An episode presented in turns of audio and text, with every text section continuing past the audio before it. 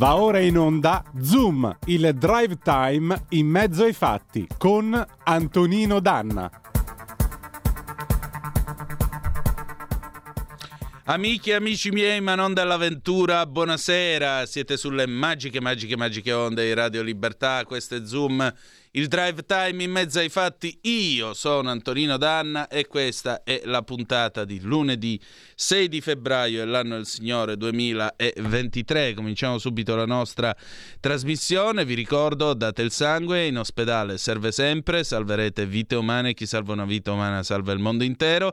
Secondo appello andate su radiolibertà.net, cliccate su Sostienici e poi abbonati, troverete tutte le modalità per sentire questa radio un po' più vostra, dai semplici 8 euro della Hall of Fame fino ai 40 euro del livello Creator che vi permetteranno di essere coautori e co-conduttori di almeno una puntata del vostro show preferito con il vostro conduttore preferito. Banda alle ciance, noi cominciamo subito la nostra trasmissione.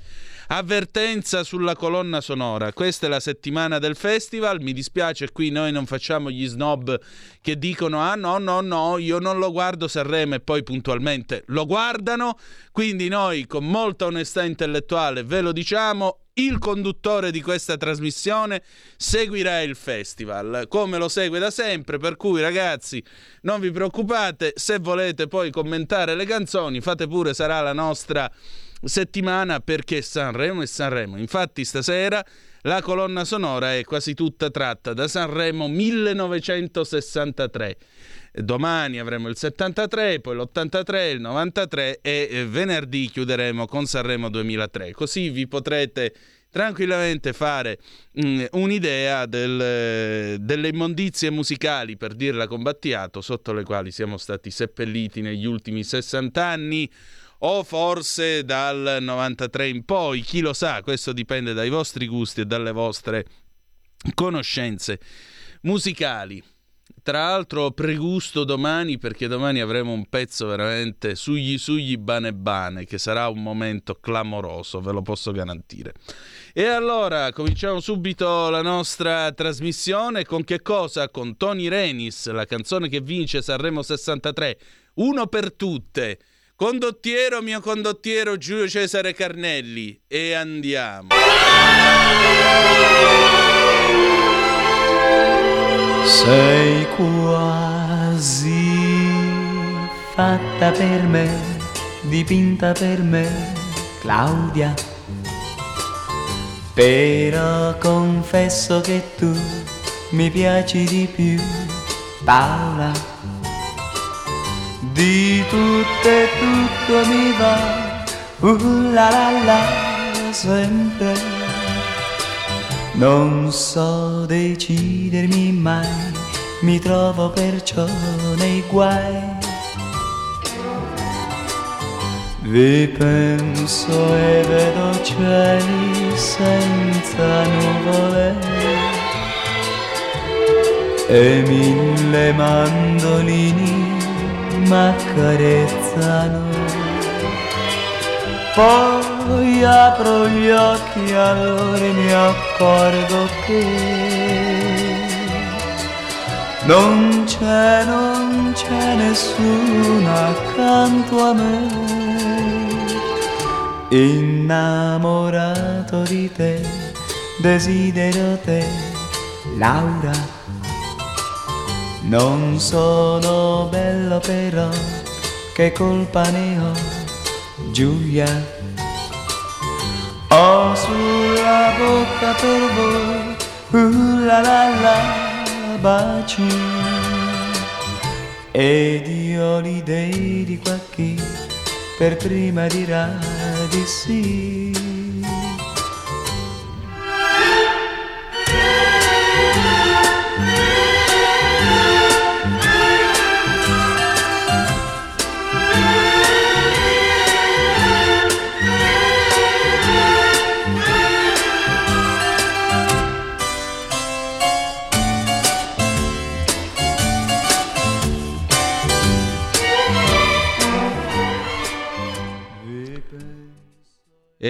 E rieccoci, siete di nuovo sulle magiche, magiche, magiche onde Radio Libertà. Questo è sempre Zoom, il drive time in mezzo ai fatti.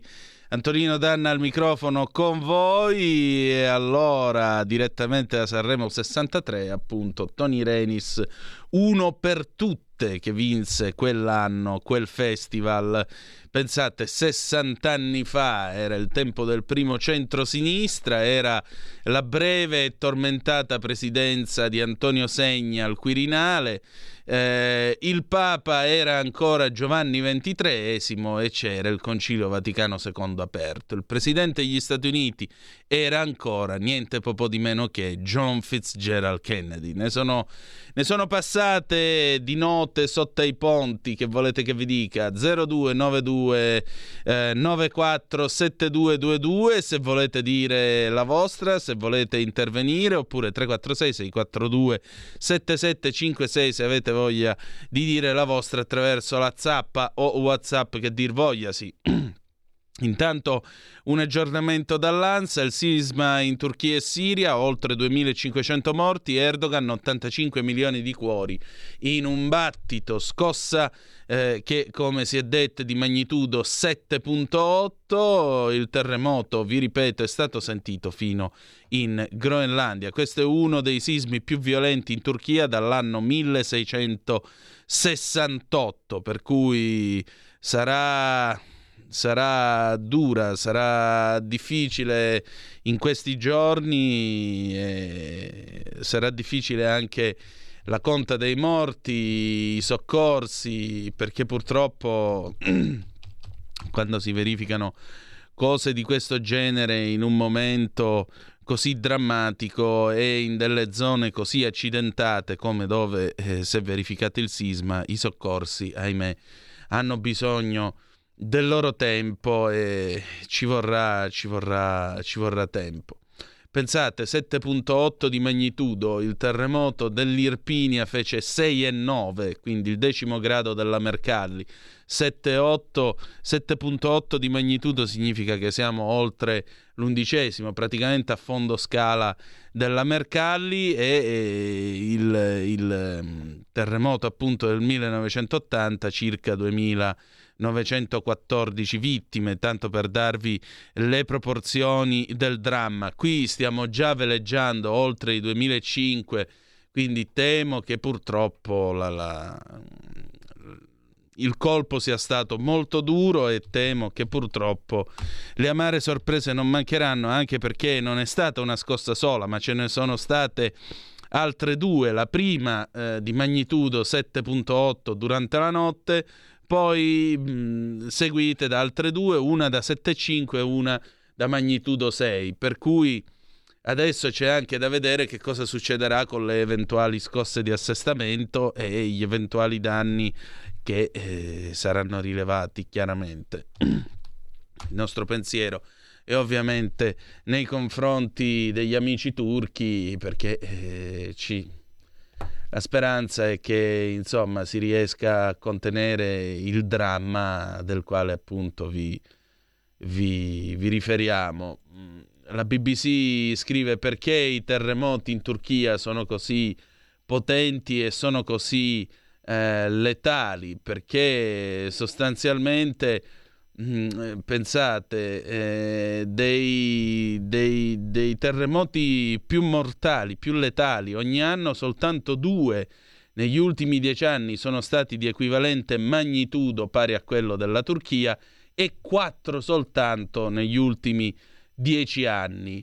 Mm, il fatto è che il terremoto è avvenuto nelle prime ore del mattino, quando le persone erano in casa e stavano dormendo. L'altro problema è la resistenza naturalmente eh, delle, delle, infrastrutture e la, la, il rispetto alle norme antisismiche.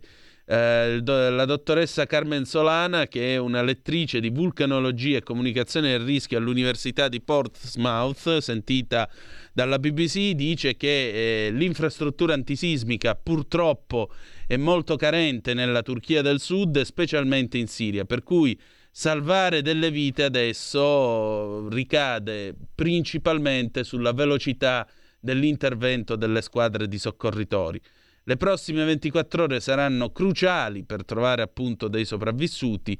Dopo 48 ore il numero dei sopravvissuti decresce enormemente. Questa è stata una regione nella quale peraltro non c'era mai stato un terremoto così potente per oltre 200 anni, non c'erano stati segni d'avvertimento, per cui il livello di preparazione sarebbe stato inferiore rispetto a zone eh, che da sempre sono abituate a misurarsi con il rischio sismico. In particolare la placca, diciamo così, la placca arabica si sta muovendo verso nord e sta eh, spingendo contro la placca anatolica e, e su quella zona, su quella linea di faglia, quindi si sono sempre verificati dei terremoti molto potenti. Per esempio il 13 agosto del 1822 eh, il terremoto ha registrato in quella zona una potenza pari al 7.4 di magnitudo, significativamente meno dei 7.8 di eh, stanotte,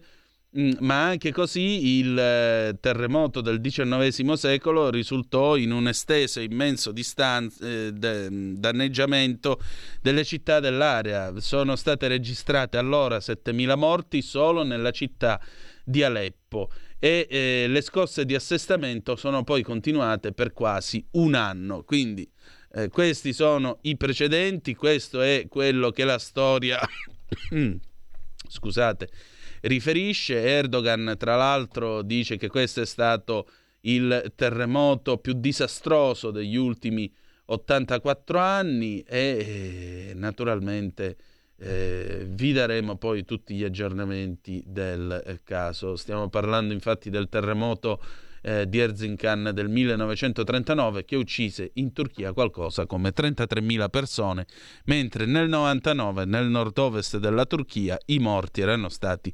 17.000. Questo è quanto accade in questo vasto mondo mentre vi stiamo parlando, ma adesso, come ogni lunedì, è il momento, niente po' di meno che di a domanda risponde l'avvocato Claudio De Filippi. Vai Giulio Cesare. Radioascoltatori, buongiorno. Avvocato Claudio De Filippi, Foro di Milano. Nella nostra rubrica settimanale a domanda risponde siamo soliti verificare un po' quello che succede la settimana precedente eh, sui mass media per poi vedere anche rispetto agli interessi dei radioascoltatori che segnalano i problemi e le, interpretazioni eh, rispetto a nuove leggi o rispetto ai loro bisogni. In questo caso anche questa settimana, poi dalla prossima eh, cambieremo argomento, eh, le tasse sono sempre quello che interessa di più, anche perché abbiamo visto che ci sono stati ben 12 condoni approvati dal governo Meloni, ma gli italiani continuano a pensare che ce n'è stato solo uno, o non tutti ovviamente, ma molti, e pensano sempre al condono rispetto ai, ai mille, alle cartelle di 1000 euro dal 2000 al 2015. Ecco, questo è stato un po' il messaggio del lavoro del governo Meloni, del governo di centrodestra. Invece il governo ha approvato ben 12 diverse tipologie di condoni fiscali che ovviamente necessitano di tempo perché l'interpretazione di questa legge venga poi mh, mm, sostanzialmente venga poi eh, applicata e quindi ci siano eh, le cosiddette circolari che possono esplicare il, eh, il significato della legge. In particolare ci sono stati eh, radioascoltatori e che hanno mostrato interesse per eh, l'aspetto del condono eh, rispetto alle rate dei, eh, agli accertamenti che non sono riusciti a pagare. Diciamo che questo argomento non l'abbiamo mai toccato nelle precedenti puntate, nei precedenti nostri incontri, per cui possiamo semplicemente dire che si sta uh, sviluppando quello che appunto ho detto prima, cioè una circolare dell'Agenzia delle Entrate che vada a chiarire quali sono queste rate che si possono sanare. Praticamente eh, l'Agenzia delle Entrate sta mh, mm, predisponendo una circolare per le rate 2021 e 2022.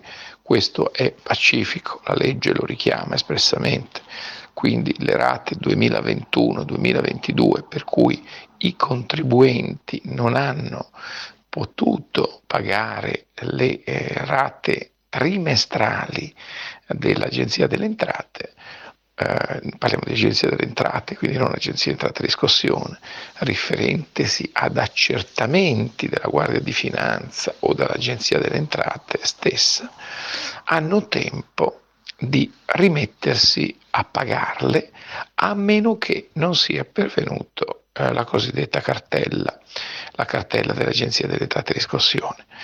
Se la cartella è pervenuta è chiaro che non è più possibile rimettere in pristino la rata eh, senza interessi e senza sanzioni, potrebbe probabilmente, ma maggior, eh, a maggior ragione sembrerebbe che le rate diventino tutte 20 e non più 8 fino a 5.000 euro, ehm, oltre 5.000 per legge 20. Adesso tutte le rate, comprese quelle fino a 5.000, diventano, eh, i piani di rateizzazione diventano di 20 trimestrali.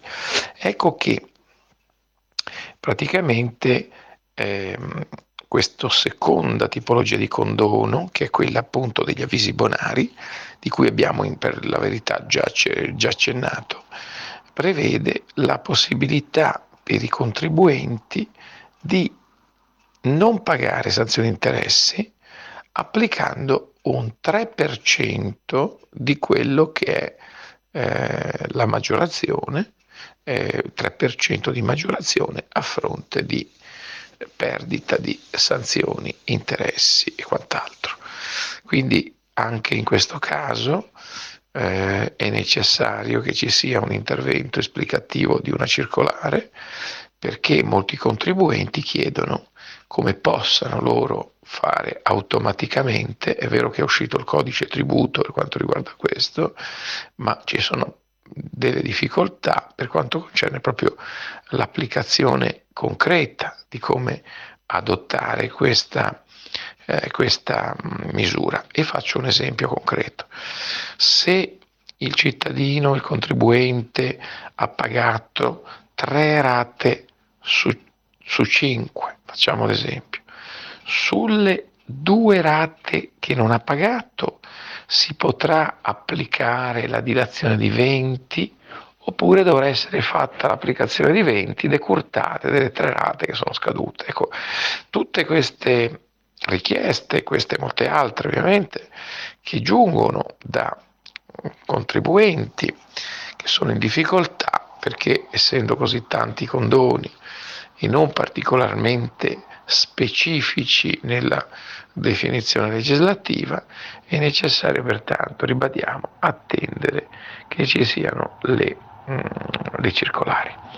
E in particolar modo questa settimana che volta al termine, la settimana scorsa, è intervenuta appunto la circolare riguardante le, il cosiddetto condono delle liti pendenti in Cassazione, di cui appunto potremo parlare oggi.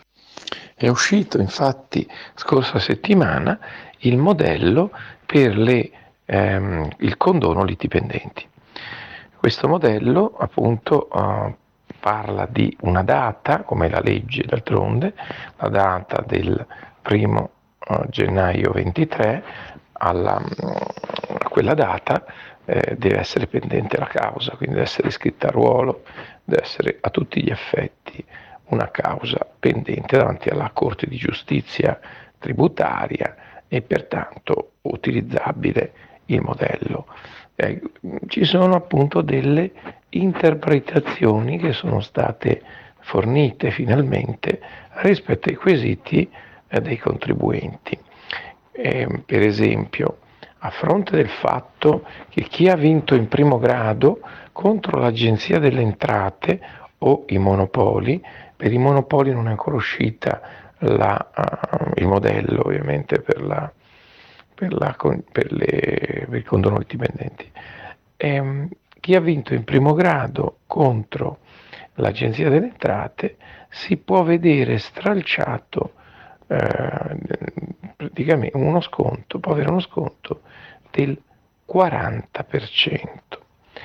Per chi invece non ha avuto nessun, nessun, eh, nessuna sentenza, quindi non c'è nessuna soccombenza da parte di nessuno, lo sconto può essere del solo 10%.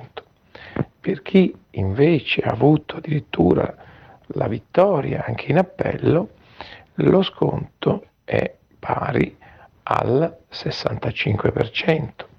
E infine chi ha, chi ha vinto, abbiamo detto, in primo e secondo grado, può avere un risparmio, se la giudizia impendente è in Cassazione, fino al 95%.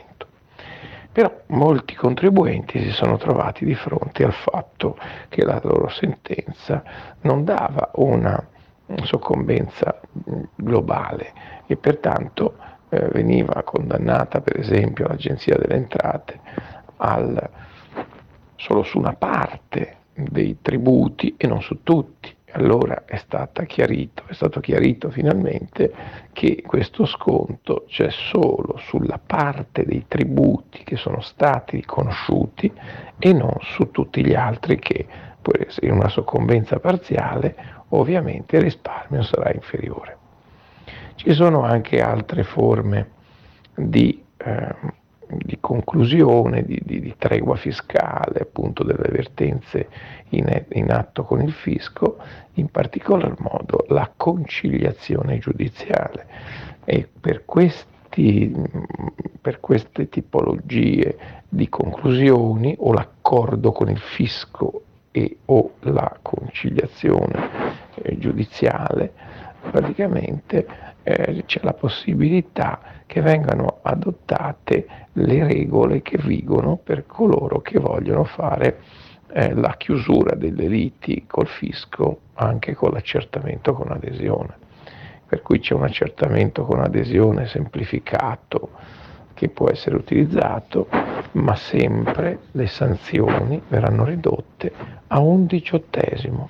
Pertanto le sanzioni in questa fase per quanto riguarda l'Agenzia delle Entrate, a differenza di quello che capita con l'Agenzia delle Entrate di Riscossione, avranno un trattamento per cui un diciottesimo delle sanzioni dovrà essere pagato.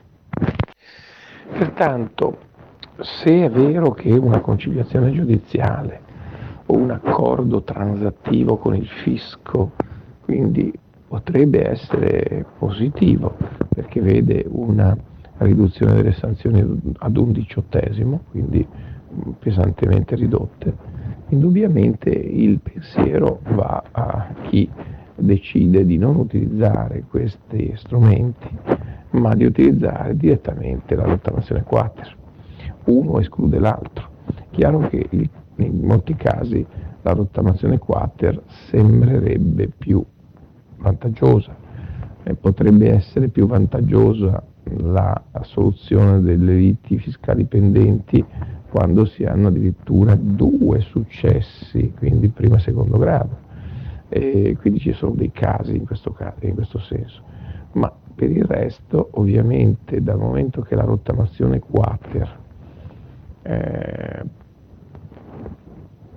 può riguardare quelle cartelle, abbiamo detto prima, perché non c'è coincidenza tra la rottamazione quater e, il, e, la, e praticamente il, i, i, riferimenti agli accertamenti, il riferimento agli accertamenti.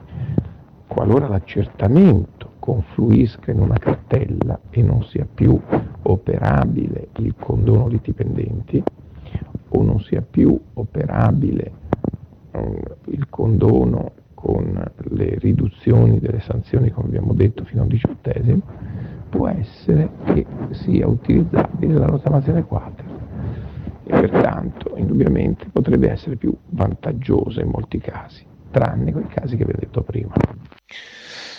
In conclusione vediamo che molte misure delle 12 condoni eh, che abbiamo visto possono sovrapporsi, ma lo strumento più importante indubbiamente è sempre quello della rottamazione quater.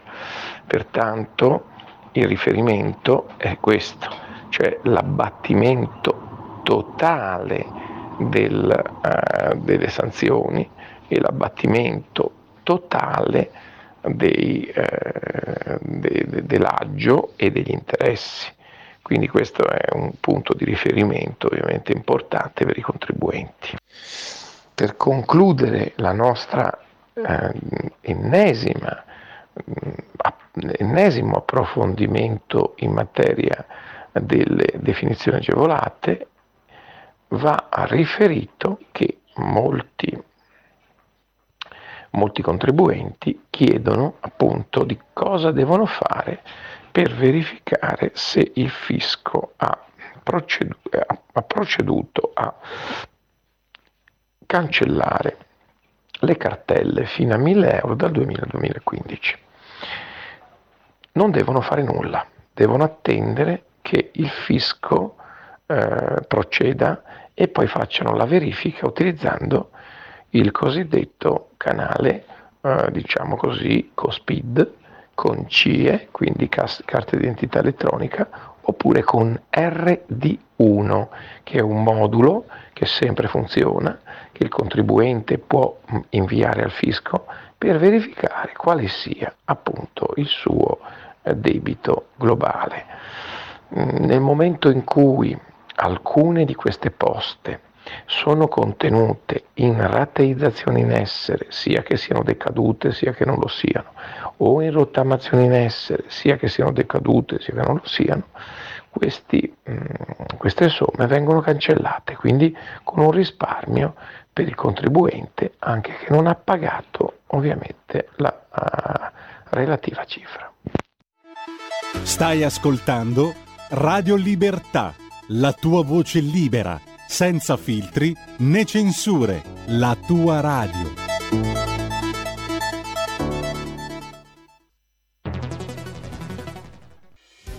Quotidiano di Sicilia, il quotidiano d'Italia, l'informazione che ribalta i luoghi comuni, una vera visione dei fatti, l'Italia vista da sud. Ogni siciliano che vive in Italia e nel mondo è una risorsa, è protagonista della crescita della nostra nazione Dai forza alla crescita della nostra isola, abbonandoti al QDS digitale più archivio a soli 99 euro annui. Quotidiano di Sicilia, il quotidiano d'Italia, una scelta di valore. Stai ascoltando Radio Libertà. La tua voce libera, senza filtri né censura. La tua radio.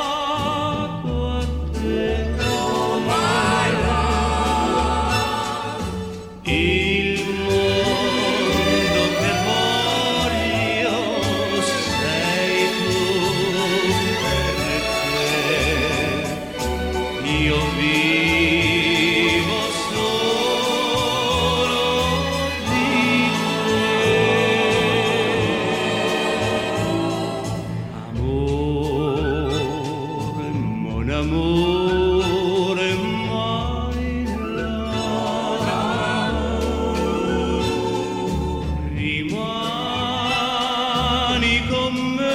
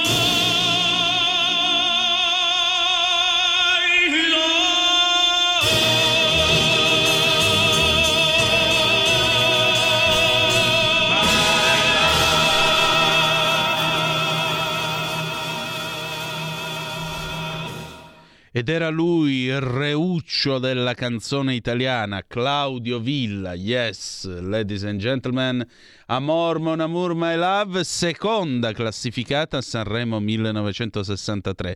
Siete sempre sulle magiche, magiche, magiche onde di Radio Libertà. Questo è Zoom, il drive time in mezzo ai fatti. Antonino Danna al microfono con voi. E questa è settimana festivaliera per cui ci teniamo così in riva, in riva al Porto Vecchio di Sanremo, zona Casino e Ariston.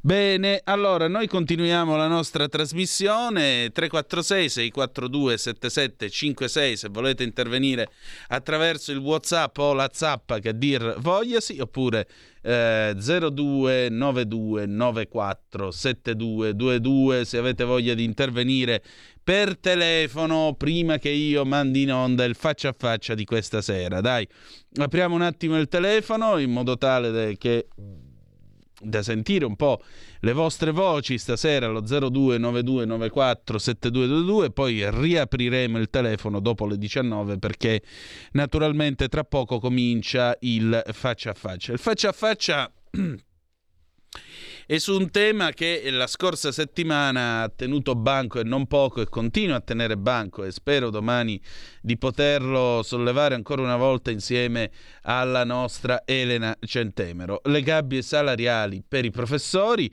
ma più in particolare la riflessione sul ruolo della scuola in questo paese, sulla qualità dell'insegnamento, sul fatto che comunque ai nostri professori, a quelli a cui noi affidiamo i nostri figli, è in fondo il futuro di questo paese, perché è dalla formazione dei ragazzini che eh, se si impartisce loro un'adeguata formazione, se, sicuramente saranno donne e uomini in gamba, beh, l'argomento è quanto mai caldo e delicato. E allora... Stamattina io ho avuto il piacere di parlare con la professoressa Luisa Ribolzi, che nei giorni scorsi aveva scritto un intervento molto puntuto e molto chiaro a favore appunto delle gabbie salariali per i professori tra nord e sud, ma la professoressa Ribolzi ha molto altro da dire a proposito del ruolo dei docenti nelle scuole del nostro paese. Allora vi invito ad ascoltare questa nostra conversazione, commentatela pure durante la sua messa in onda con eh, le zappe al 346 642 7756. Buon ascolto, vai Giulio Cesare. Luisa Ribolzi, lombarda di Malnate, in provincia di Varese, studi superiori al Berchet di Milano, una laurea in lettere moderne all'Università Cattolica del Sacro Cuore, una specializzazione in sociologia al Cospos della Statale di Milano, ricercatrice di sociologia prima a Trento, poi in Cattolica, l'insegnamento a Bari, infine a Genova, dove ha concluso la sua carriera. Si occupa in particolare di sociologia dell'educazione e politiche educative, con un occhio al riguardo a modelli organizzativi e rapporto pubblico-privato, valutazione dei sistemi e professionalità degli insegnanti.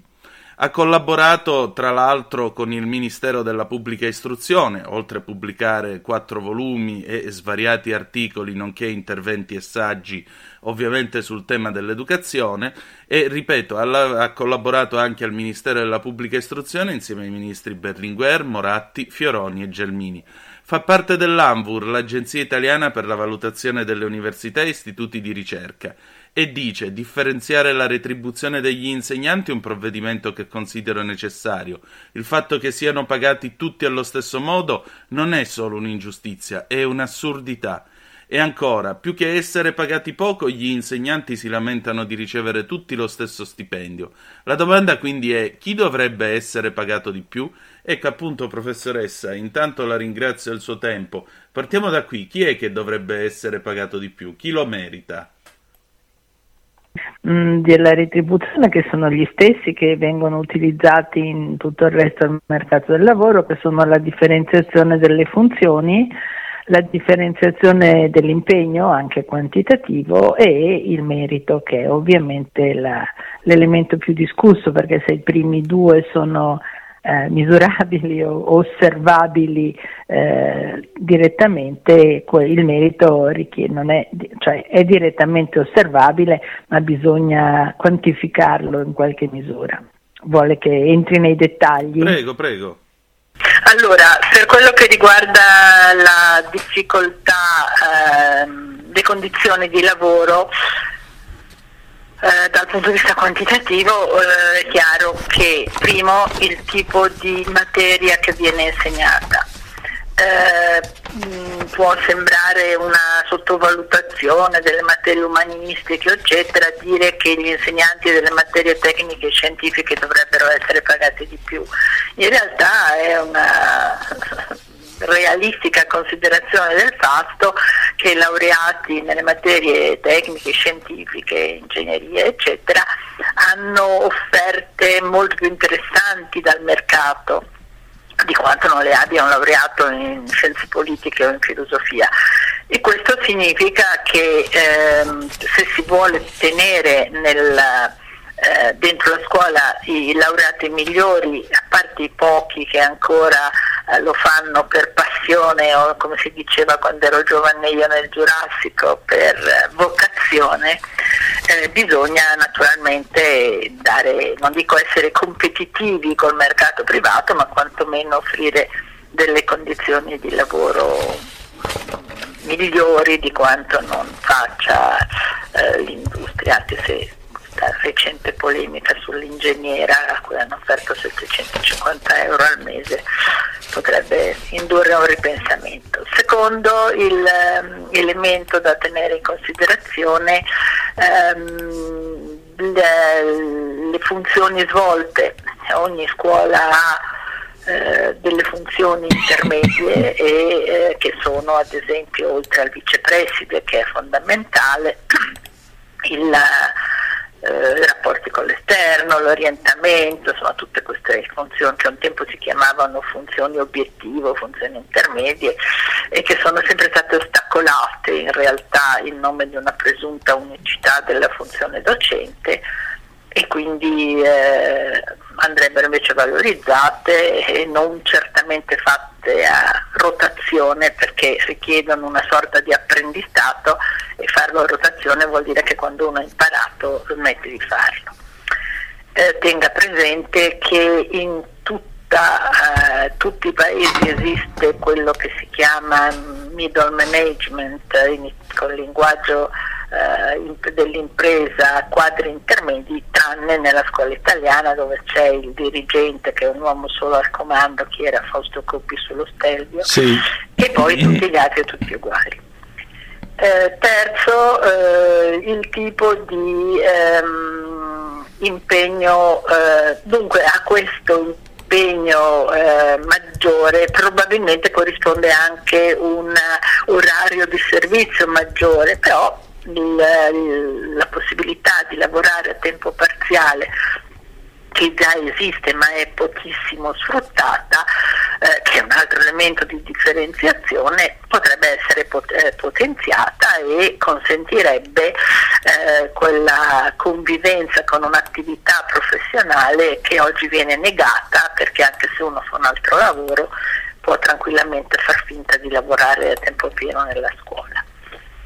Eh, le condizioni difficili potrebbero essere evidentemente ambientali, cioè chi lavora nelle scuole eh, variamente definite, deboli, in difficoltà, eccetera, dovrebbe essere eh, in qualche modo incoraggiato a restare, perché altrimenti si ripeterà il, il fenomeno certamente dal punto di vista del, del diritto personale eh, innegabile, ma dal punto di vista della qualità della scuola certamente nocivo, che nelle scuole più difficili finiscono gli insegnanti più giovani e più inesperti, magari sono migliori dei, degli insegnanti che sono di ruolo da vent'anni, però insomma deve essere possibile eh, trattenere eh, nel, in quel tipo di scuole, per esempio l'esempio eh, delle scuole francesi a derivata priorità educativa eh, dice che quegli insegnanti sono pagati di più.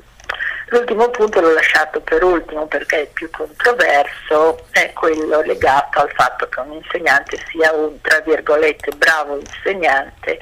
Oggi per togliere la connotazione etica dell'aggettivo bravo si parla di insegnante performante, che non è una bella parola, ma insomma ci intendiamo che dovrebbe essere l'insegnante che ehm, sa fare il, il, maggior numero di passi avanti ai suoi studenti, quindi non è bravo in astratto, ma è, è l'uomo giusto al posto giusto, anzi forse bisognerebbe dire la donna giusta al, punto, al posto giusto. La cosa, poi chiudo perché altrimenti diventa troppo lungo questo mio intervento, ehm, la cosa buffa è che è stato fatto un, esperimento, un esperimento poi rapidamente nel cestino basato sulla reputazione, legato alla convinzione che eh, tutti sanno benissimo quali sono gli insegnanti migliori non necessariamente perché fanno il vicepreside, eccetera, sono proprio bravi insegnanti, nella storia credo di ciascuno di noi ce n'è almeno uno.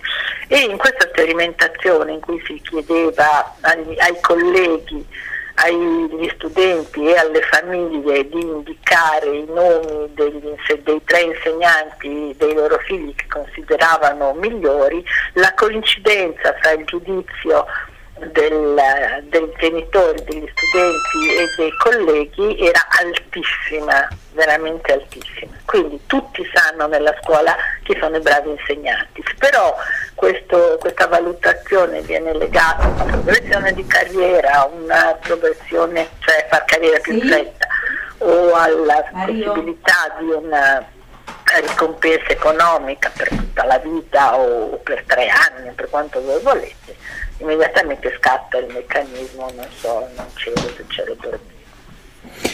Professoressa, senta, come si fa a ridare l'orgoglio e anche il piacere di essere insegnanti? Perché vede, se io penso a quello che è successo di recente, per esempio la professoressa presa a pistolettate a pallini in quel di Ravenna o Ferrara, ora non ricordo, se penso alla polemica sugli stipendi, eh, lei stessa dice dobbiamo avere la possibilità di avere a scuola degli insegnanti motivati, ma mi sembra che a livello sociale però negli ultimi 25-30 anni i professori, gli insegnanti in generale siano molto scaduti. T- Tant'è vero che oggi. È un po', è un po il gatto che si mangia la coda per eh. un cane che sia, perché se gli insegnanti sono sempre più scadenti saranno sempre più contestati e se più vengono contestati e meno eh, gli, le persone valide eh, hanno voglia, tra virgolette, di andare a fare gli insegnanti. Eh, io devo dire che nella mia esperienza però eh, sono anni che io non vado nella scuola ma lavoro con la scuola e sulla scuola. Di bravi insegnanti contestati dai ragazzi non ne ho mai trovato nemmeno uno. Eh, non per dire che hanno ragione a tirare i pallini all'insegnante o a dire, eh, comportarsi in modo eh, riprovevole e senza essere riproverati dalla loro famiglia, quindi deve esserci anche un supporto della famiglia agli insegnanti. Però questo è in qualche misura legato al fatto che attualmente l'unico che può garantire la qualità degli insegnanti, io non sono d'accordo, ma così è, è lo Stato. O lo Stato mi dice io ti mando come insegnante il professor eh, Esposito Brambilla eh, e ti assicuro che è uno che sa fare il suo mestiere e a questo punto può nascere un rapporto di stima e di fiducia o se questa cosa non, non nasce cioè io sento ormai i nipoti dei, dei, miei amici che abbastanza ingenuamente dicono sì, la prof di italiano non sa niente, ha detto che la nebbia Irti Colli era di Pascoli anziché di Carducci o cose di questo genere. Per cui eh, il discorso eh, del prestigio è un, che è quello che poi eh, eh, fonda l'autorevolezza. È chiaro che l'insegnante non può e non deve essere autoritario, forse lo era quando ero a scuola io, ma certamente non può più essere autoritario, però può e deve essere autorevole. Su questo c'è bisogno una duplice garanzia che è quella che mi dà lo Stato, io preferirei che fosse la scuola, ma comunque che questo è un insegnante in grado di fare il suo mestiere e la famiglia che supporta l'insegnante, perché oggi eh, per definizione la famiglia fa, eh, perché avevo trovato una, eh, una bellissima definizione, sono, oggi le famiglie si sono riciclate come, non mi ricordo più l'aggettivo che poteva essere eh,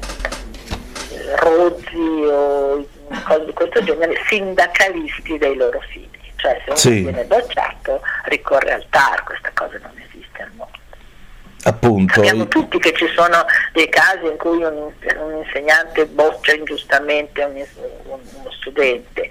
Eh, secondo il, criterio di, di giustizia, un criterio allargato di giustizia, però non possiamo partire dal fatto che ho finito proprio prima di leggere un testo che mi ha mandato un mio amico, eh, il problema è che oggi i genitori proteggono tra virgolette i loro figli da qualsiasi tipo di avversità nella vita e quindi tenendoli nella bambagia in un certo senso. Io non ho figli ma mi, per quello che vedo come studioso, tenere un figlio nella bambagia anziché consentirgli di assumersi le sue responsabilità è un atteggiamento tutt'altro che positivo.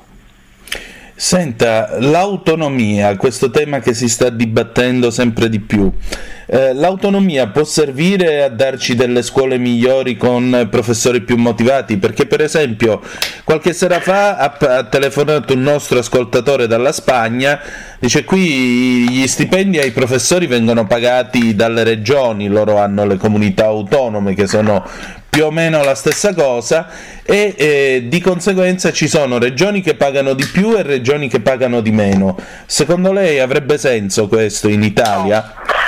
Io, la, l'autonomia non è un'autonomia regionale, le, la normativa sull'autonomia è stata una normativa partita benissimo, io sostenevo che bastava, era inutile fare eh, tante riforme, basterebbe stato sufficiente attuare l'autonomia. Ehm, il, gli insegnanti la mia idea è la seguente, però io la dico senza nessuna speranza perché lo dico da 30 anni.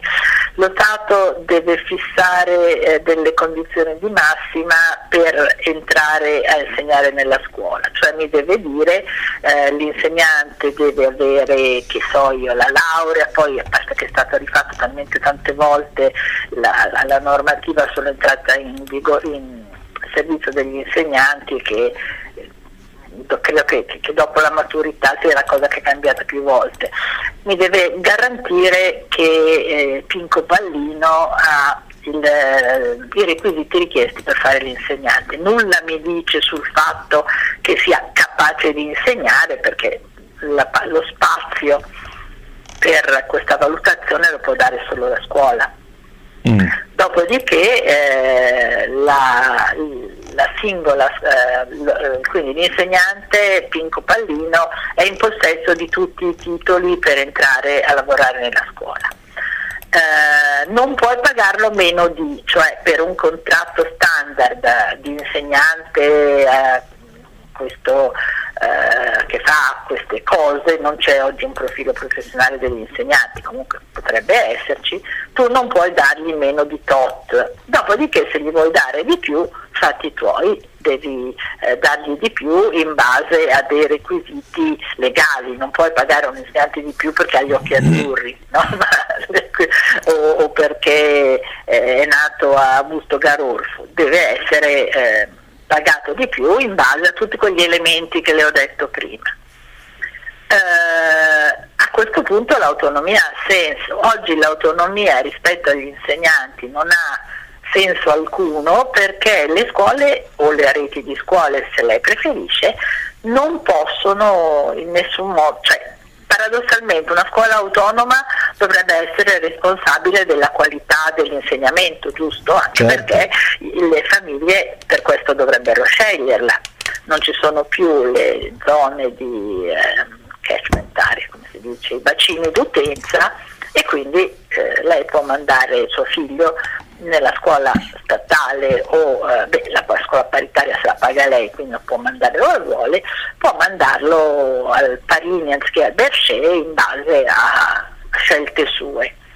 Eh, però queste due scuole, abbastanza paradossalmente, eh, garantiscono un certo tipo di qualità, ma non sono liberi di scegliere le persone che lo producono. Se quest'anno, cito il mio, eh, il mio liceo Berchet, il eh, Berchet, consiglio di classe, eccetera, fa tutto un programma per il prossimo anno in base al quale io ci iscrivo mio figlio, eh, l'anno 21 potrebbe essere, potrebbero essere cambiati gli insegnanti completamente e quindi io potrei non avere più nessuna o pochissime possibilità di garantire questo tipo di insegnamento in base al quale ho, ho fatto un contratto, se vogliamo, con la, con la, la scuola, perché il, ehm, il POF, come devo chiamare il piano no, PT, oggi si chiama continua sì, il piano formativo. Quello, il piano di formazione triennale ehm,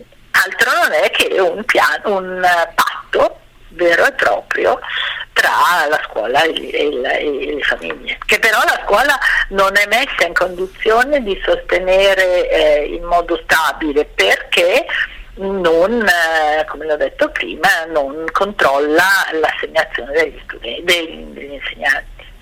Certo. Professoressa, senta, per concludere, eh, come dovrebbe essere affrontata? La, qual è secondo lei il, il, tema principale da affrontare per avere una scuola migliore? Diciamo il più impellente nella scuola italiana, qual è?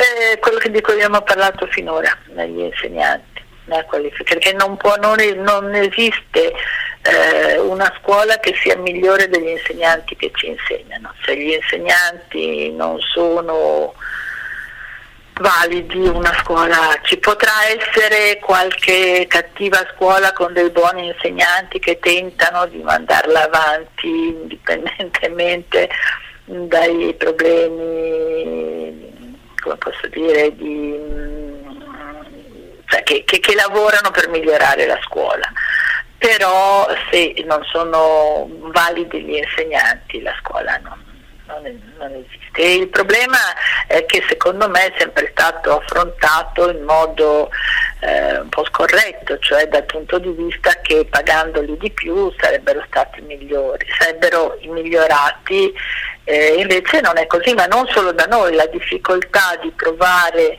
un... Um, un, uh, buoni insegnanti è un problema di tutti i paesi vogliamo chiamarli industriali perché per il motivo che l'ho detto prima, perché ci, per, ci sono altre, altre offerte di lavoro più attraenti perché la professione dell'insegnante ha perso, come ha detto lei giustamente prima, ha perso eh, prestigio, eccetera, eccetera. Questo però è un problema che non si può affrontare in modo, come posso dire, mi viene anche la parola eh, in modo frammentario, ecco, perché deve, dovrebbe essere eh, affrontato sul lungo periodo, ma siccome sul lungo periodo cambia il governo, quindi chi fa questo tipo di scelta ehm, è un masochista perché il, frutto del suo lavoro eh, tornerà a qualcuno che probabilmente eh, non è della sua parte, eh, a questo punto si, si prendono solo quei provvedimenti di breve periodo che possono eventualmente giovare sul piano elettorale in tempi brevi. E questa è una, un'ottica purtroppo suicida perché eh, se non si trova il modo di migliorare la scuola stabile non si va da nessuna parte. Questa è la mia idea, poi naturalmente ci sarà qualcuno che dirà che c'è il problema del mercato del lavoro, adesso però abbiamo visto che eh, creare posti di lavoro senza che ci sia la, la manodopera qualificata per occupare queste posizioni purtroppo eh, crea anzi dei problemi consistenti di, di, di allineamento tra la domanda e l'offerta.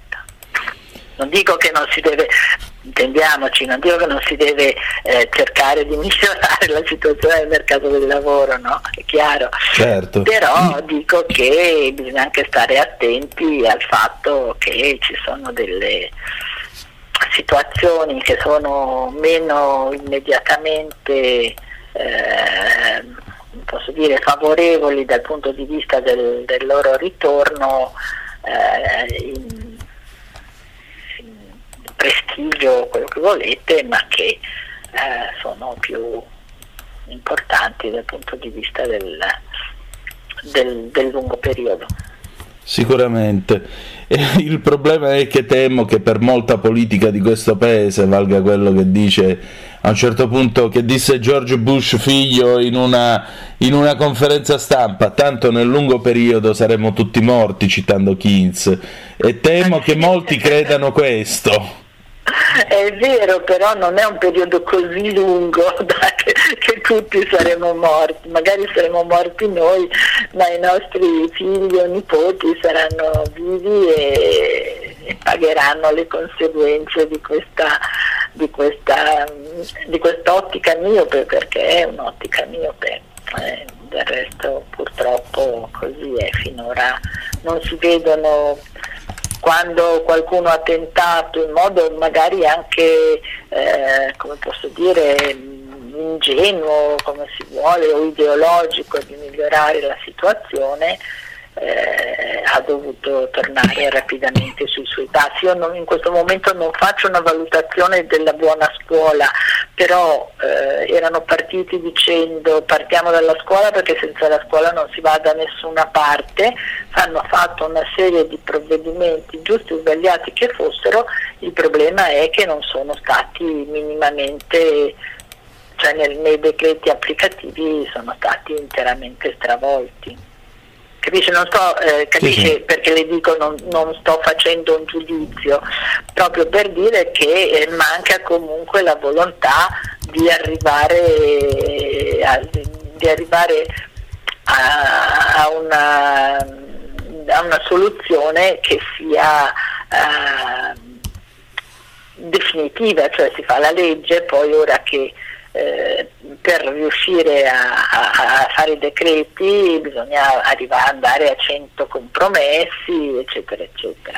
E l'eterna definizione... sbagliata, per sì. certi aspetti non mi interessa nemmeno, ehm, cioè mi interessa, chiaro che mi interessa, ma in questo momento sto valutando una dinamica eh, assurda che eh, rende inapplicabile anche la migliore delle riforme, perché se si va, no, se si è l'eterna definitività del provvisorio in questo paese. Perfettamente, l'eterna definitività non si, potrebbe, non si poteva dire meglio, ha ragionissima. Cioè, mia madre nel 1969 fece la prima maturità sperimentale, nel 1998 io, suo figlio, ho fatto l'ultima, per cui ecco.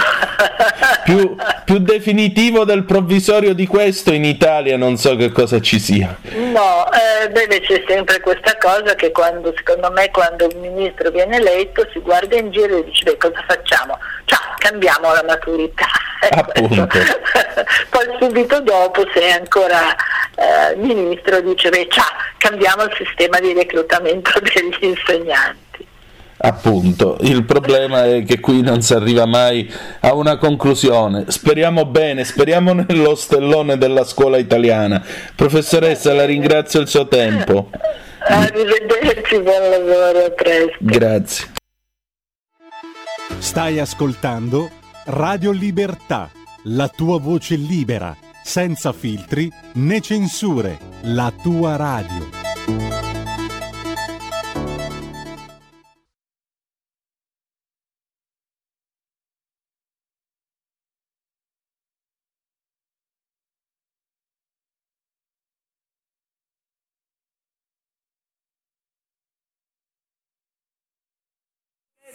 Dedichi a me.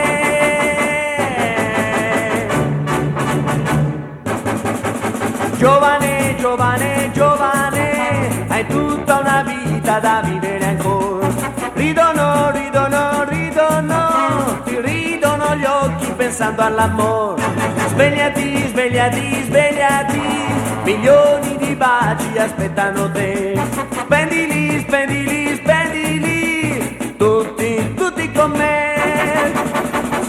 Innamorato, sei innamorata, il sole splende per noi.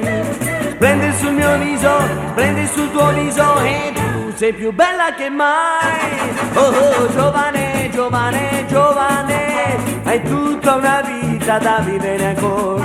Ferma la gola, bella come, giorno per giorno, tutta per te. Giovane, giovane, giovane, sei come me.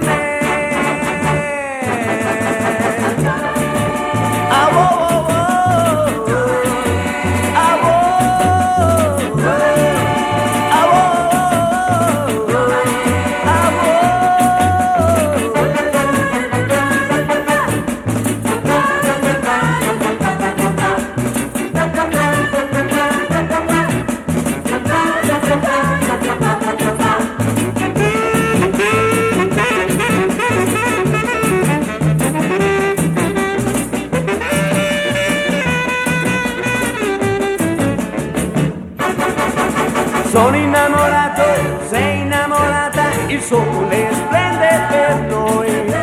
Splende sul mio viso, splende sul tuo viso, sui papo papo baci che dai. Oh, oh, giovane, giovane, giovane, hai tutta una vita da vivere ancora. Ferma la gola, bella come, giorno per giorno, tutta per te. Oh, giovane, giovane, giovane, sei come me.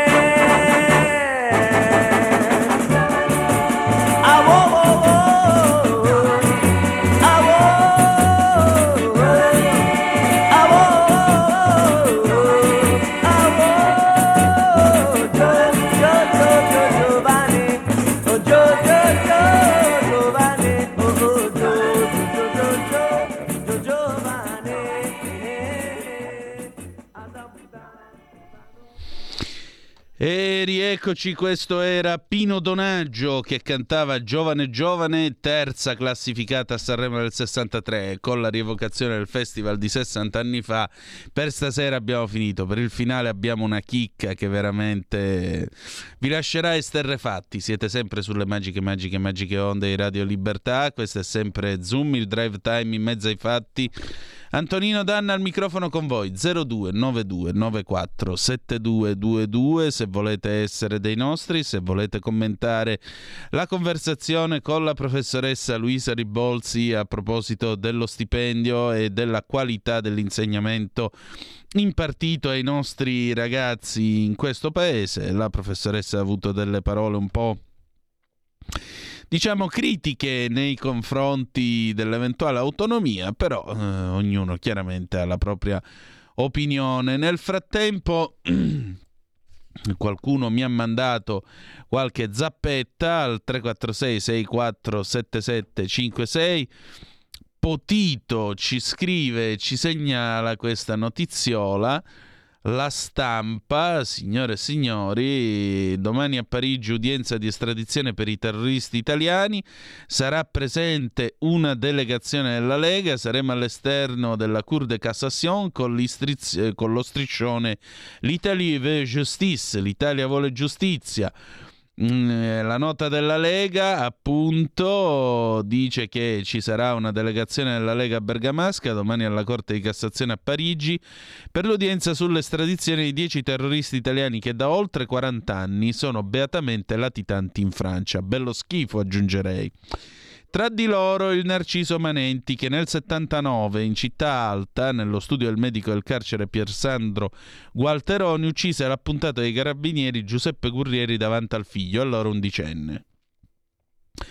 Lo riporta appunto una nota della Lega, scrive la stampa. Sto seguendo la questione dell'estradizione dei manenti e degli altri terroristi da oltre 15 anni, spiega l'ex deputato leghista Daniele Belotti, dopo il rigetto lo scorso 29 giugno della richiesta avanzata dal Ministero della Giustizia italiana da parte della Corte d'Appello francese, ora la Cassazione è chiamata a esaminare il ricorso presentato al governo Macron, finalmente favorevole a consegnare alla giustizia italiana i terroristi.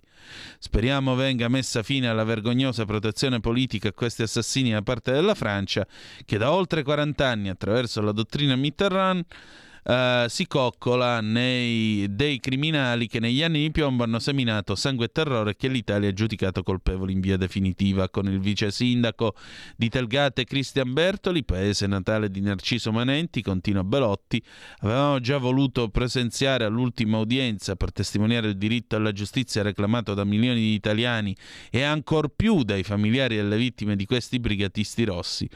Ci presenteremo all'esterno della Cour de Cassation con lo striscione L'Italie veut justice, l'Italia vuole giustizia, concludono Belotti e Bertoli, e dentro l'aula guarderemo negli occhi questi assassini per dimostrare loro che gli italiani non hanno dimenticato gli omicidi, gli attentati e gli agguati compiuti negli anni 70 e 80 da queste bande di delinquenti. Giusto, il dovere e il vizio della memoria. Altra comunicazioncina che eh, vi diamo per eh, che vi diamo diciamo notizia di servizio. Domani martedì 7 di febbraio ore 18 Teatro dal Verme via San Giovanni sul Muro 2 Milano insieme per Fontana Presidente, chiusura della campagna elettorale con i leader del centrodestra. Ci saranno Matteo Salvini, Silvio Berlusconi, Giorgia Meloni, Maurizio Lupi e, e naturalmente noi moderati Rinascimento Sgarbi, ovviamente Fontana Presidente. Quindi vi ricordo domani ore 18, martedì 7 di febbraio, ore, di dici- ore 18, Teatro Dal Verme in via San Giovanni sul Muro numero 2 a Milano, chiusura della campagna elettorale con i leader del centrodestra, insieme per Fontana Presidente 02 92 94 72 22 se volete intervenire oppure 346 642 7756 direi.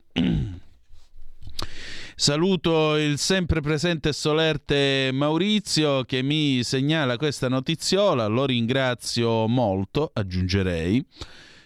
Notiziola che arriva dritta dritta da uh, fanpage. Libici tentano di sequestrare quattro pescherecci italiani, interviene la Marina Militare. Tentato sequestro di quattro pescherecci da parte di una motovedetta libica in acque internazionali. Il fatto è avvenuto venerdì mattina, ma la notizia è trapelata nelle ultime ore. Ancora una volta, scrive fanpage, la vita e il lavoro dei pescatori italiani viene messo in grande pericolo e per un attimo nel mar Mediterraneo si è temuto il peggio, ovvero rendere vivo il brutto ricordo dei 18 pescatori di Mazzara del Vallo sequestrati per 108 giorni nelle carceri libiche. Appena il caso di ricordarvi che questa trasmissione con Lorenzo Viviani ha seguito e incontrato e dato voce ai familiari che vennero completamente snobbati al tempo.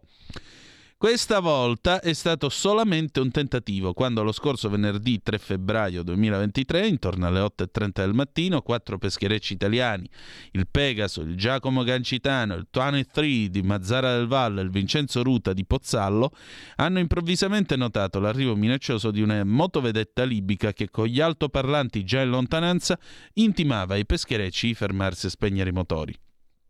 Tutti e quattro i natanti, scrive ancora fanpage, stavano pescando con reti a strascico i famosi gamberi rossi e si trovavano a ben 80 miglia nord da Tripoli in acque internazionali e soprattutto ben distanti dalla rinomata ZEE, la zona economica, economica esclusiva istituita dalla Libia nel 2005 e che si estende 62 miglia oltre le 12 convenzionali, per cui stavano svolgendo la loro attività in piena regola. Sono stati davvero repentini i comandanti delle imbarcazioni allertando via radio la San Marco, nave della Marina Militare Italiana, che si trovava poco distante dal luogo e ha immediatamente fatto alzare in volo un elicottero raggiungendo così i quattro pescherecci. Alla vista dei militari italiani, continua fanpage, che si sono successivamente imbarcati all'interno dei pescherecci, le milizie libiche si sono immediatamente allontanate e avrebbero poi giustificato l'atto di tentato sequestro dicendo che si erano sbagliati a causa di un problema al loro radar. Mm. Dure le parole del presidente del Consiglio Comunale di Mazzara del Vallo, da sempre vicino al comparto pesca. Probabilmente 108 giorni non sono bastati. Ancora una volta assistiamo al tentativo di sequestro da parte delle vedette libiche di pescherecci mazzaresi. Mentre il nostro governo discute con le autorità libiche sulle problematiche che attanagliano il Mediterraneo, gli stessi libici tentano il sequestro. Questa volta, per fortuna, la nostra marina militare ha evitato che ciò potesse accadere. I nostri pescatori hanno bisogno di più tutela e quei 108 giorni devono rimanere solamente un brutto ricordo. È un auspicio al quale volentieri ci associamo. Grazie Maurizio per avercelo segnalato. Bella manovra, commenta lui, con le motovedette regalate dall'Italia sequestrano i nostri pescherecci e non fermano i clandestini. No, stavolta non sono riusciti a sequestrare i pescherecci, anzi addirittura c'è stato l'intervento della nostra nave, la San Marco, che ha fatto alzare in volo un elicottero, quindi a bordo dei pescherecci sono poi saliti i eh, marò della nostra marina militare, per cui i libici poi hanno capito che non era propriamente il caso e era meglio stare belli, calmi, sereni, tranquilli, con un piede, con due piedi in una scarpa, come si dice dalle mie parti, tanto per chiarirci. oh, eh, andiamo avanti con le news 02 92 94 7222 se avete voglia di dire la vostra se avete voglia di intervenire attraverso il telefono oppure 346 642 7756 se avete voglia di eh, telefonare naturalmente o meglio 346 642 7756 se avete voglia potete eh, tranquillamente intervenire attraverso la zap oppure 0292947222 e avete la possibilità di dire la vostra attraverso lo strumento ideato niente proprio di meno che da Antonio Meucci, ovvero sia il telefono. Mentre tutto ciò si verifica, tra l'altro si sono già fatte le 19.20 come corre l'orologio. Allora, diamo un'occhiata intanto agli aggiornamenti dalla Turchia per quanto riguarda il terremoto. Siamo a oltre 2650 morti. L'Istituto Nazionale di Geofisica e Vulcanologia Italiano dice che si tratta di un terremoto di una potenza pari a mille volte superiore a quanto è avvenuto ad Amatrice. Insomma.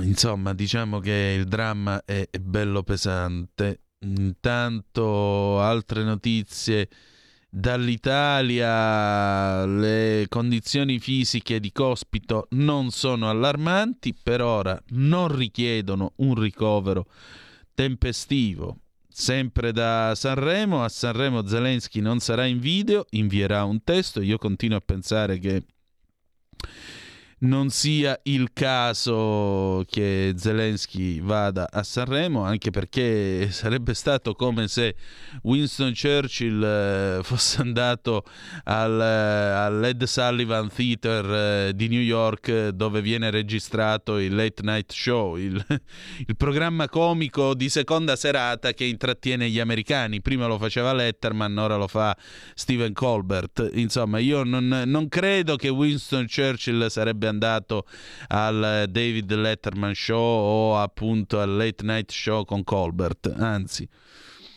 Ma ognuno evidentemente secondo la propria sensibilità, che volete che vi dica. Eh, io avrei evitato anche questa sceneggiata, caro Amadeus, perché non è Sanremo il luogo in cui si devono fare discorsi di questo genere. Anzi, Sanremo ha rotto le scatole da quando hanno cominciato a trasformarlo in un posto nel quale, anziché fare una gara di canzonette, che dovrebbe essere peraltro questo, ci mettono dentro tante tali di quelle cose che non c'entrano assolutamente niente che, allu- che, allungano e annullano lo spettacolo rendendolo un, un, enorme polpettone che comincia verso le 21 e finisce verso le 2 del mattino. Per cui ora io non pretendo che si faccia come nel passato, che erano solo tre serate, eh, giovedì, venerdì e sabato, giovedì e venerdì addirittura andavano in onda solo sulla radio e il sabato la finale c'era la diretta sul, sul primo canale. Ora, non pretendo questo, il mondo è cambiato, le cose sono cambiate, però neanche trasformare questo eh, evento in un palcoscenico internazionale, non ce ne frega niente. È una gara di canzonette, lasciatela lì. Eh, ma c'è andato Gorbaciov, ma nemmeno Gorbaciov c'entrava con Sanremo. Nemmeno Gorbaciov. Grammy, delusione Maneskin, Best New Artist Samara Joy. Beh, eh, so che per qualcuno sarà una serie di bestemmie in chiesa, però francamente eh, non basta fare le linguacce zompare qua e là sul palco e gridare canzoni cambiando in modo estroso il look eh, ogni sei mesi facendo finta di vivere negli anni 70 per essere una rock band trasgressiva, soprattutto per essere gli eredi di gente tipo i Rolling Stones o David Bowie o gente di questo calibro. Mm, non credo proprio che questi i Maneskin siano all'altezza di, questa, di questi nomi che abbiamo appena fatto, anche perché i Rolling Stones sono tutti vivi vegeti e mi sembrano alquanto arzilli e attivi. Andiamo avanti con eh, le altre notizie. Nel frattempo, Carnevale, Venezia è già in festa, la Pantegana a Ponte di Rialto, parata di 100 barche con a bordo più di 800 vogatori in costume, hanno messo anche la Pantegana. lo trovo geniale, veramente, lo trovo, lo trovo splendido. 02 92 94 7222 se volete dire la vostra oppure 346 642 7756 e c'è qualcuno che tra l'altro non ha perso la mania di lanciare palloni perché c'è un secondo pallone che è stato avvistato sull'America Latina stavolta e indovinate di chi è? È dei cinesi. Ancora una volta il governo cinese ha ammesso che il pallone che è stato avvistato sui cieli dell'America Latina venerdì scorso è cinese, ma ha dichiarato che ha scopi civili. questi, si perdono, questi si perdono un po' troppi palloni ultimamente. Uh, portavoce del Ministero degli Esteri Mao Ning ha dichiarato che uh, il velivolo aveva deviato dalla sua rotta essendo stato spinto dal vento fuori, uh, fuori dal suo itinerario. Un pallone simile è stato abbattuto all'interno dello spazio aereo americano da dei jet militari sabato, malgrado Ehm, eh, questo poiché a seguito di ehm, sospetti che, stesse, che, fosse usato per compiere del, degli atti di sorveglianza. La Cina ha negato le accuse di spionaggio dicendo invece che stava controllando il tempo, il clima, il, l'incidente ha portato a, un, eh, a, una certa tensione diplomatica tra Washington e Pechino venerdì prima che i caccia americani buttassero giù eh, il pallone, i militari americani hanno detto che c'era stato l'avvistamento di un altro pallone sopra i cieli dell'America Latina. Lunedì, cioè oggi, scusate, la Cina ha ammesso che un pallone è entrato accidentalmente nello spazio aereo latinoamericano e caraibico.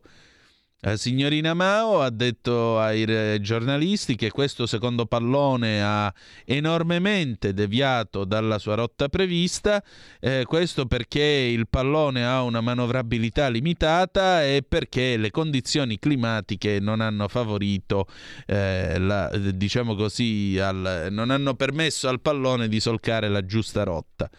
Mm, il pallone che è venuto dalla Cina è di eh, natura civile ed è utilizzato per dei test di volo, ha detto anche. La Cina è una nazione responsabile, ha sempre rispettato strettamente il diritto internazionale allo scopo di informare e comportarsi correttamente con tutte le parti che sono coinvolte senza porre alcuna minaccia a nessun paese. Nel weekend l'aeronautica della Colombia ha detto che un oggetto con caratteristiche simili a quelle di un pallone era stato individuato il 3 febbraio nello spazio aereo a circa 55.000 piedi, quindi circa diciamo così sì, un 20.000 metri di più o meno.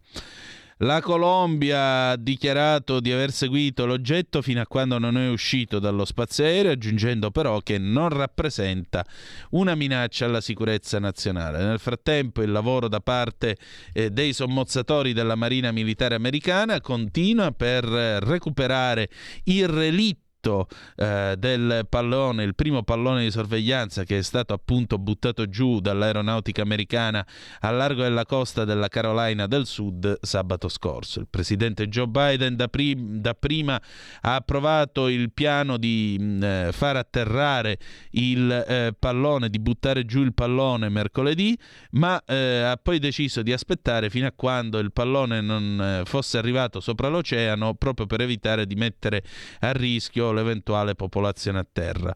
Gli Stati Uniti ritengono che il pallone sia stato utilizzato per monitorare dei siti militari sensibili e in particolare l'ex eh, capo di Stato Maggiore eh, del, mm, americano, l'ammiraglio Mike Mullen, eh, ha smentito il, il suggerimento da parte della Cina, l'ipotesi della Cina che il pallone sia andato fuori rotta per eh, un salto di vento, dicendo che il pallone in realtà fosse manovrabile perché avrebbe delle eliche. Non è stato un incidente, è stato deliberato, è stato un atto compiuto a scopo di intelligence. Noi andiamo in pausa e torniamo tra non molto. Stai ascoltando Radio Libertà, la tua voce libera, senza filtri né censure, la tua radio.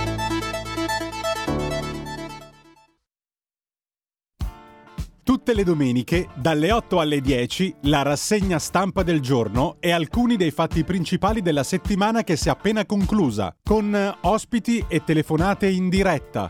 La domenica mattina non perdere contatto con la realtà su Radio Libertà, senza filtri né censure.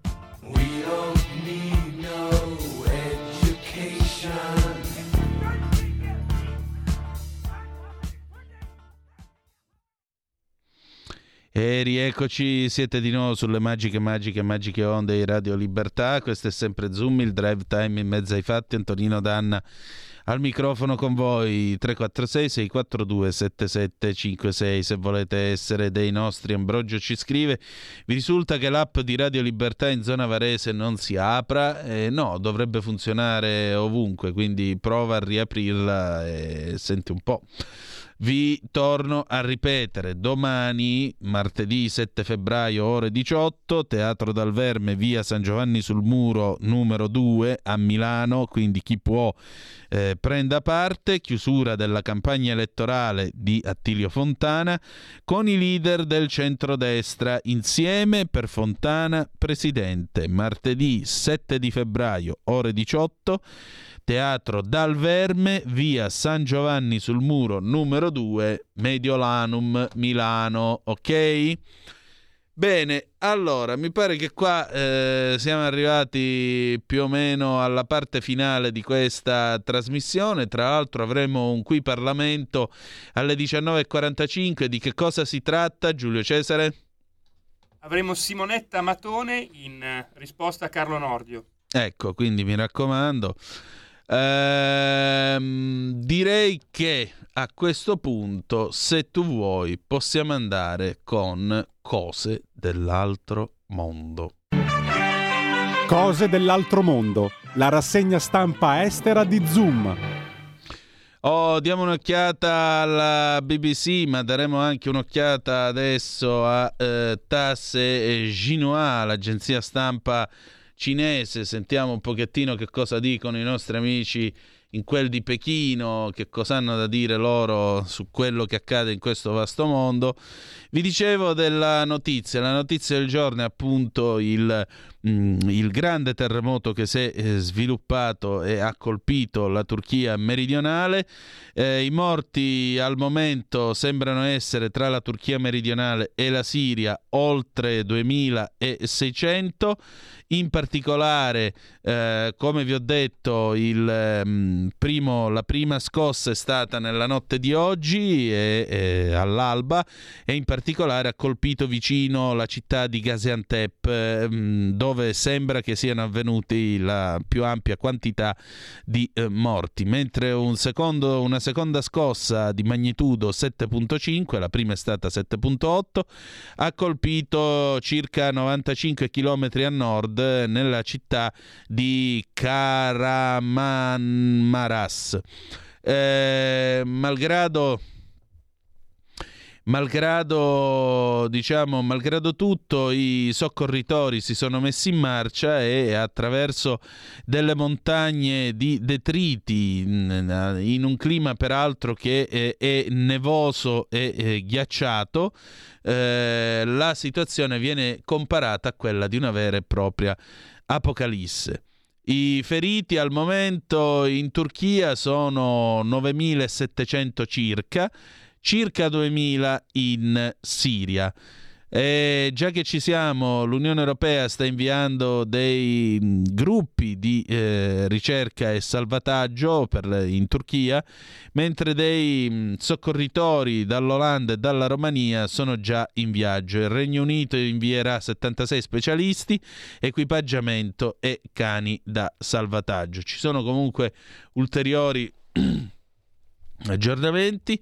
Ecco, in questo momento Erdogan ha dichiarato sette giorni di lutto nazionale eh, dopo che eh, appunto i morti accertati sono già confermati oltre 1650, ma si parla di 2600 e eh, il presidente turco Recep Tayyip Erdogan ha appena twittato che è stato dichiarato un periodo di lutto nazionale di sette giorni, la bandiera sarà mezz'asta fino al tramonto di, sa- di domenica 12 febbraio 2023 in tutti i nostri uffici eh, di rappresentanza nazionali ed esteri.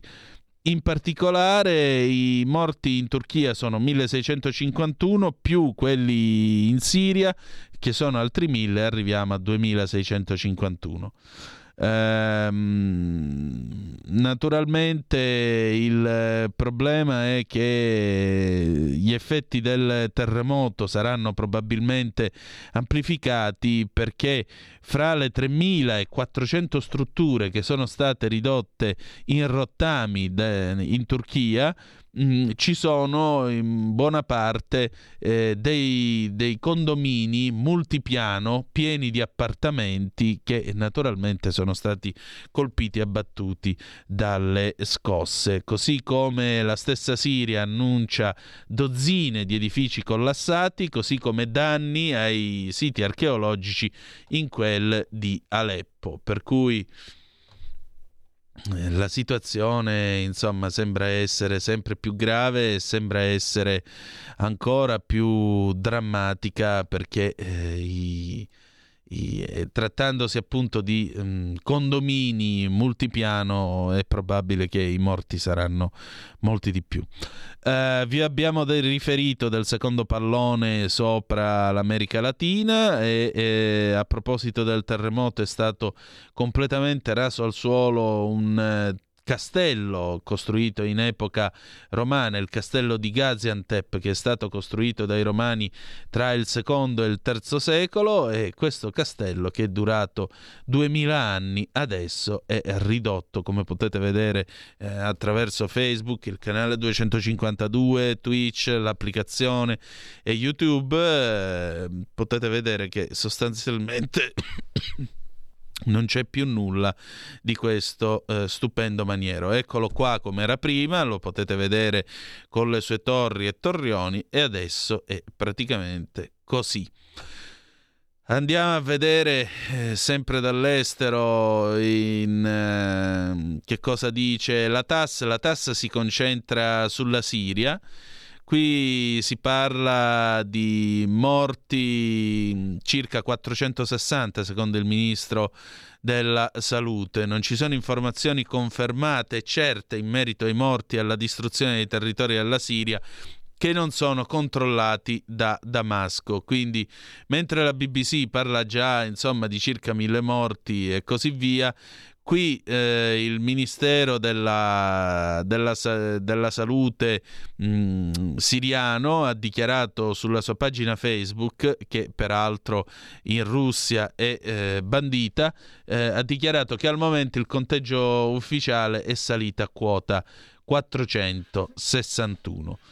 Infine andiamo a dare un'occhiata a Xinhua, l'agenzia stampa cinese.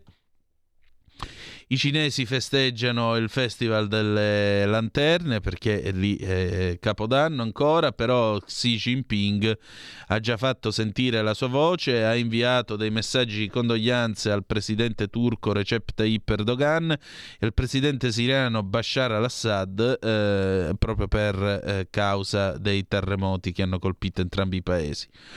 Xi ha detto che ha preso delle scosse che hanno causato pesanti vi- perdite e, e, distruzione di proprietà in Turchia e Siria. Eh, ha voluto esprimere le condoglianze più profonde per i morti e offrire la più sincera simpatia per le famiglie che sono state colpite e per i feriti per conto del governo e del popolo cinese.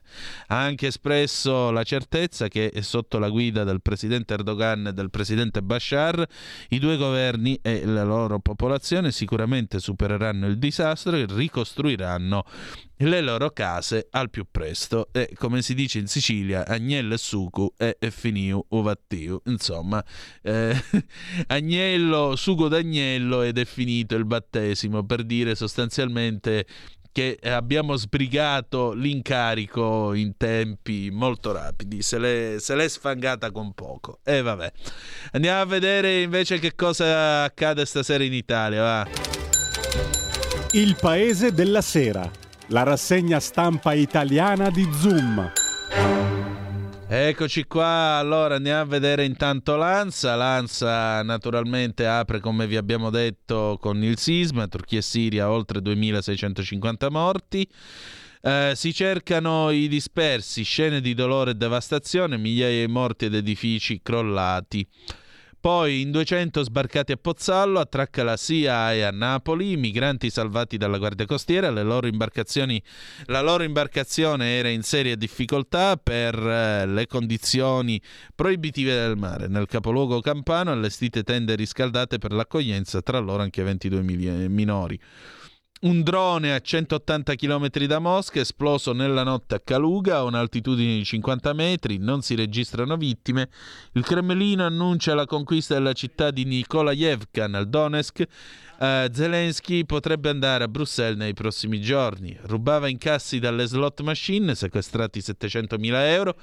Il tale gestiva una società per prelevare il denaro e faceva la bella vita.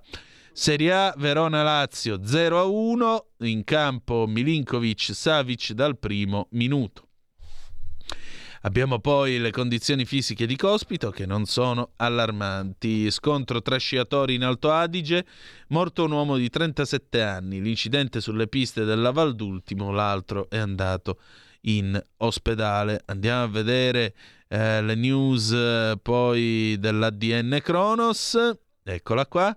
Terremoto Turchia e Siria oggi, oltre 2600 morti, migliaia di feriti, il presidente turco Erdogan il sisma più forte dal 39, proclamati sette giorni di lutto nazionale. Sanremo 2023, Morandi auguri al libro dei fatti all'ADN Kronos, ci associamo. Uh, sport, i mondiali di sci 2023, la Brignone oro in combinata donne, la Valtellinese ha dominato le due manche del Super G e slalom, iniziare così il mondiale è fantastico. il patriarca Kirill era una spia del KGB in Svizzera, però si sono sbagliati e hanno scritto il KBG.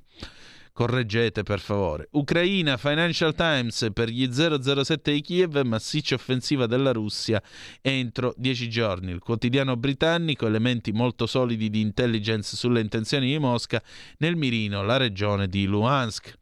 Sanremo 2023, ve l'abbiamo detto, niente video, Amadeus leggerà il messaggio di Zelensky, chi se ne frega, aggiungerei.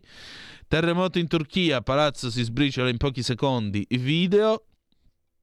Terremoto in Turchia, ex calciatore Chelsea e Newcastle disperso sotto le macerie, vediamo un po' che cosa succede. Grammy 2023, Beyoncé fa la storia, i Maneskin a mani vuote. È disperso Christian Atsu e con lui altri calciatori della squadra turca Hatayspor, nel quale il ghanese gioca attualmente. Il calciatore ghanese Christian Atsu, ex stella del Chelsea e del Newcastle United, risulta disperso in Turchia, intrappolato sotto le macerie del violento terremoto che ha colpito il paese. L'ha fatto sapere la squadra turca Hatayspor, per la quale il calciatore 31enne ora sta giocando come centrocampista. Anche altri giocatori della Taispor risultano dispersi. Il Newcastle United, per il quale Azzo ha giocato tra il 2016 e il 2021, ha detto in una nota di pregare per avere buone notizie. Ci associamo. Con questo abbiamo direi finito. Se vuoi Giulio Cesare puoi staccare la visualizzazione del computer e passiamo, eccoci qua, rieccoci qua. Adesso cose dell'altro mondo con eh, Simonetta Matone e poi chiudiamo con una chicca.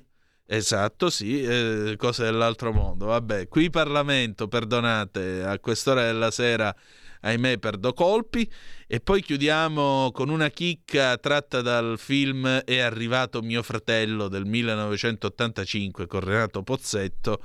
Angela Dean, Now and Forever, 1979. Grazie per essere stati con noi. Appuntamento domani alle 18.05 trattabili sulle magiche, magiche, magiche onde di Radio Libertà. Alle 20.30 ci sarà anche aria fritta, quindi non perdetela. E che dire di più? Che malgrado tutto, the best is yet to come, il meglio deve ancora venire. Vi ha parlato Antonino Danna. Buonasera. Qui Parlamento. Grazie onorevole Lacarra. Ne approfitto per salutare gli alunni e gli insegnanti dell'Istituto Comprensivo Sinopoli Ferrini di Roma che oggi sono venuti ad assistere ai nostri lavori. Ha chiesto di intervenire l'onorevole Matone, ne ha facoltà. Allora, caro Ministro, mi permetto di chiamarla così, lei nei suoi interventi vola sempre alto con eh, citazioni raffinate e non sempre apprezzate, perché secondo me non sono colte nella loro reale profondità. La cattura di Matteo Messina Denaro apre delle riflessioni profonde su sconfitte, eh, vittorie, come lei dice, interrogandosi, è l'inizio della fine? È la fine dall'inizio? Noi questo lo sapremo strada eh, facendo, però lei ha fatto bene a sottolineare come sia una vittoria di tutti, una vittoria di governi passati, di governi presenti, di forze dell'ordine, di magistratura, dei cittadini eh, italiani è cominciato il solito tentativo di eh, strumentalizzare il tema cattura del boss legandolo a quello delle intercettazioni e lei abilmente, devo dire, lo ha schivato.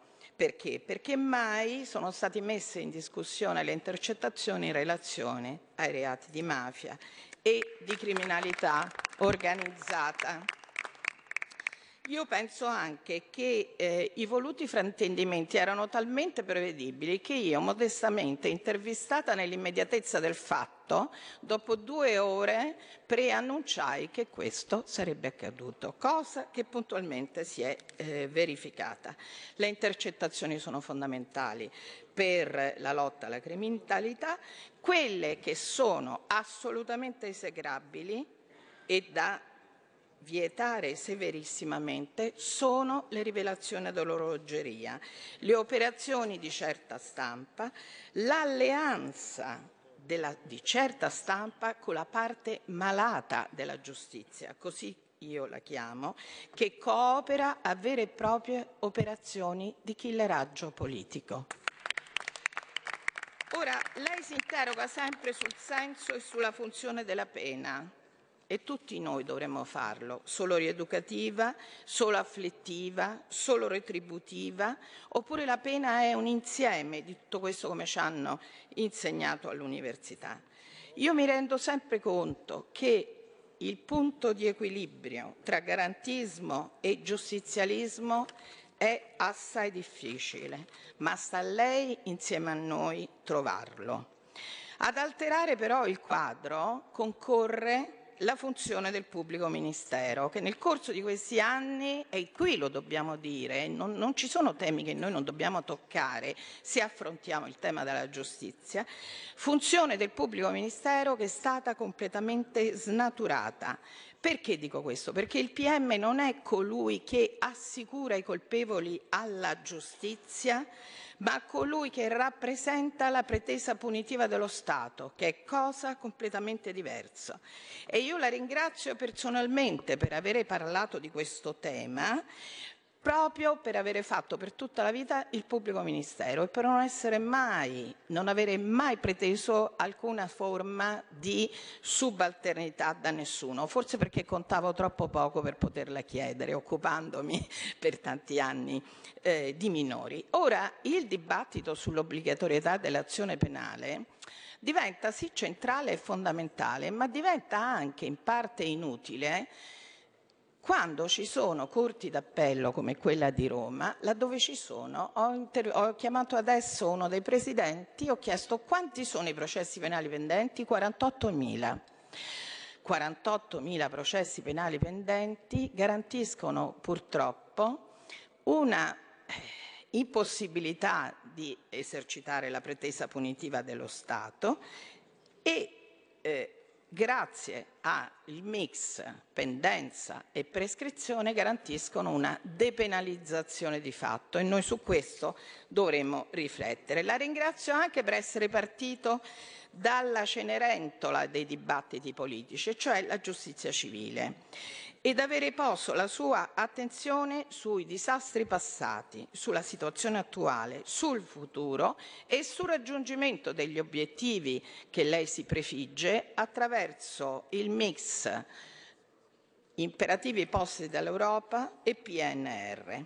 Una giustizia civile rapida e efficiente ha un impatto enorme sull'economia, ma tutela soprattutto i fragili, i deboli, quelli che non ce la fanno, quelli che chiedono giustizia e non la trovano. Ora, per troppo tempo noi abbiamo visto imprenditori italiani e stranieri terrorizzati dall'investire nel nostro paese, grossi capitali con grandi potenzialità, perché terrorizzati da quello che potrebbe accadere in ambito civile. Quante volte abbiamo sentito dire da imprenditori di età un po' avanzata non so se vivrò abbastanza per vedere la fine di questa vicenda. E questa è un'affermazione secondo me gravissima. Lei ha detto che ad ogni 10% in meno di durata dei processi corrisponde un aumento della dimensione delle imprese. Stesso discorso per la digitalizzazione, per la quale mi permetto di suggerire un'attenzione particolare dei suoi uffici alla semplificazione delle procedure, per evitare che eh, soprattutto io lo sento da parte degli avvocati anziani che non riescono a stare al ritmo della tecnologia. Queste procedure devono diventare patrimonio comune, ma devono essere assolutamente semplificate per non escludere da questo tipo di attività tanto, mag- tanto magistrati, tanto i magistrati non particolarmente formati, quanto gli avvocati avanti eh, negli anni.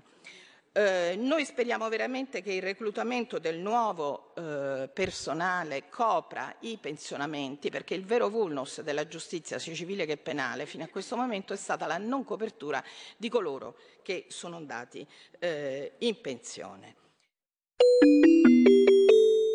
Qui Parlamento. Avete ascoltato Zoom, il drive time in mezzo ai fatti.